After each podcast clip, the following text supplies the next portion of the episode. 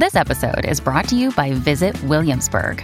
In Williamsburg, Virginia, there's never too much of a good thing. Whether you're a foodie, a golfer, a history buff, a shopaholic, an outdoor enthusiast, or a thrill seeker, you'll find what you came for here and more. So ask yourself, what is it you want? Discover Williamsburg and plan your trip at visitwilliamsburg.com. Big stories, big guests, the big picture. Afternoons with Rob Breckenridge. Weekdays 1230 to 3, 770 CHQR. I feel a certain sense of responsibility that, you know, this is something that I wanted to see through. Um, and you know when when the fire uh, the when the fire took place on Saturday, it was the first thing that came to my mind is is I'm, I'm very disappointed in the fact that we couldn't actually achieve the goal that we had for that area. That's uh, Michael Brown, president of the CMLC, which uh, two years ago took ownership of the historic Enoch Sales House. This house had been sitting vacant for 20 years. Interestingly, did not have historic designation either from, from the city or the province, despite its obvious his, historic significance. Uh, so it was it was neglected. It, it was overlooked, and well, now it's it's all too late. Had to be demolished over the weekend after catching fire. So, what what more could have been done, perhaps, to to save this one? Why was it significant?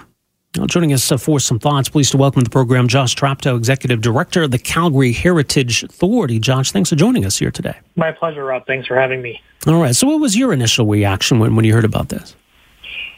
Uh, it was it was really unfortunate uh, to see the house uh, burn down on Saturday uh, in the heritage community. It was kind of talked about that uh, if and when uh, we were going to lose Enoch Sales, it was probably going to do due to fire. And unfortunately, those fears were realized on Saturday, um, and just goes to show how. Uh, this idea of demolition by neglect has re- really kind of led um, us to where we are today by losing the last 1904 uh, house in Victoria Park and the last one of that era in that neighborhood. Yeah, talk about that that significance. I mean, you know, the, the age of the home, the location of the home, the owner of the home. Why was it so important to this city's history? Yeah, so it was built and lived in by uh, Mr. Enoch Sales, who was a well-known um, member in the community. He was a former captain of the militia. He was an executive member of the Alberta Rifle Association and uh, was also the owner of the uh, sales clothing company um, for a very long time in the city of Calgary. And so, um, in addition to it being his residence, but also the fact that it was a very early and rare intact example of the free classic Queen Anne revival, um, made it significant for all of those pieces. When Victoria Park was established as a neighborhood in the early 1900s with the um, expansion of the Victoria Pavilion and the agricultural grounds. Uh, that neighborhood really turned uh, into um, a, neighborhood of, uh, of people similar to Mr. Sales. They were um, uh, they had their own companies. They were businessmen. Um, they were cattle ranchers. There was an alderman. So and then when Victoria Park kind of started to expand, and then in 1913, um, those folks who used to live there kind of moved away to other districts, um, and then now we were then left with the the last house still there. Yeah, and I mean, it, it kind of then you know in more recent years got caught up in in you know some of the problems in that area, right? Yeah. And and so. Yeah it, it, it, it's you know that, I mean that was unfortunate that that's kind of what came to that area but there was the opportunity as as we're trying to to make these improvements in the East Village and Victoria Park in particular to to have done the same with this with this historic house. Yeah, and and there was lots of opportunities over the last decade. Um, just doing some research over the weekend and finding news articles and, and that kind of stuff from 2011, you know, saying that the house will be saved. It's going to be moved on to the park beside it, Enoch Park, and it'll be part of the hotel development that uh, is going to be built on that piece of land. And for whatever reason, that, that never happened. So I can't necessarily fault, you know, CMLC in terms of what happened, you know, yes, more could have been done. But when they bought the house two years ago, it was in that dilapidated state. So I think the questions that need to be asked is like, why wasn't this a priority two years ago when it was purchased? Um, you know, if, if funding was such a big deal, why was the heritage community not made aware of this sooner? Uh, I think there's a, a lot more questions than there are answers right now in terms of, of why this happened and how this happened. But I'm also hopeful that turning a very negative situation into something positive by hopefully not having something like this happen again um, with this whole demolition by neglect that happened to the Enoch Sales. Right. Um, yeah, I mean, maybe the time to do something was a long time ago, but was it was it still feasible? Do you think, even at this point in 2019, to to save it? I mean, it probably would have had to have been moved, right? Yes, it that, that was the I mean that was the plan back in 2011 was to move it um, to the park next door to make room for development and the fact that it was still you know very much going to be in its historical context uh, was a good idea. It was either that or lose it.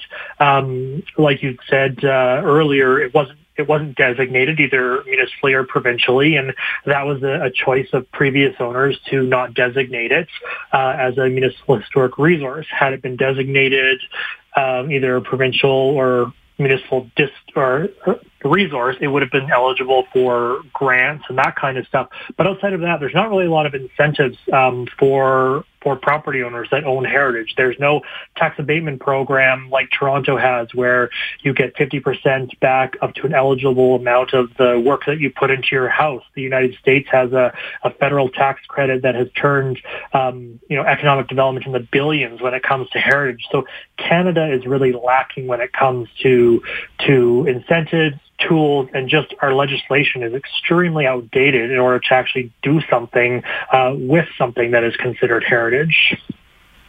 Right, and and you know, unfortunately, we we've seen this before, right? We've had other heritage structures lost in in similar manner.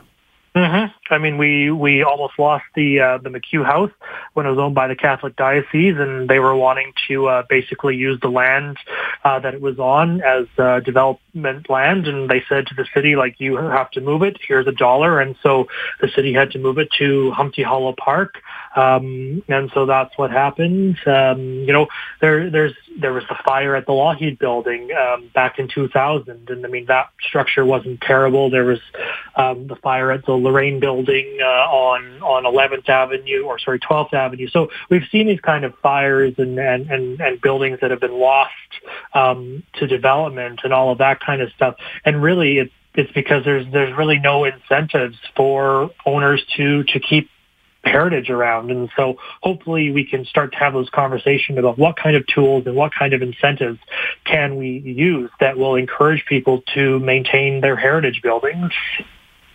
Yeah, this could maybe be a bit of a, a wake up call that if we're, you know, if we're not careful, if we don't take the steps ahead of time, that you know we end up dealing with these kinds of situations, right? Absolutely. In, in my mind, the demise of the Enoch Sales House is totally preventable had the project or the tools been in place that would have incentivized previous owners to either designate it, to incorporate it as part of part of a development, whatever it took, um, we would have then had a used programmable space, um, you know, that wasn't just a, a derelict vacant building that, you know, somebody needed to use because it was so cold on that weekend. So I think there's lots of things um, that could have been done in the past that likely possibly could have helped prevent uh, what we saw on the weekend. But here we are today, so I'm hopeful that we can use this as a learning opportunity, learning opportunity, and look at what it takes to conserve our heritage today and not tomorrow. Because as we've seen on the weekend, tomorrow is sometimes too late. Yeah, indeed. Uh, much more at CalgaryHeritageAuthority.com. Josh, thanks for making some time for us here today. Appreciate this. My pleasure, Rob. Thanks so much All right, take care. Uh, Josh Traptow is executive director of the Calgary Heritage Authority. So their their thoughts, uh, you know, their their sadness, their regrets over uh, the neglect that this building uh, suffered through, and now the fact that it's it's gone. It's still, I mean, at this point, it would have been difficult to to have moved it and restored it, but it could have been done at least prior to this weekend. But here's a text that says, with regard to the house burning down, the Enoch Sales house, it would have taken a stupid amount of money to move and restore, even if it was a dedicated historic building. The perfect time to act was probably 40 years ago, not to allow it to become the eyesore and drug addict magnet that it's been for decades. This news comes as no surprise. Yeah, and I think there's a lot to that. All right, 974 8255 is our number, 974 Talk. We are back with more right after this. Afternoons with Rob Breckenridge, starting at 1230 on News Talk 770 Calgary.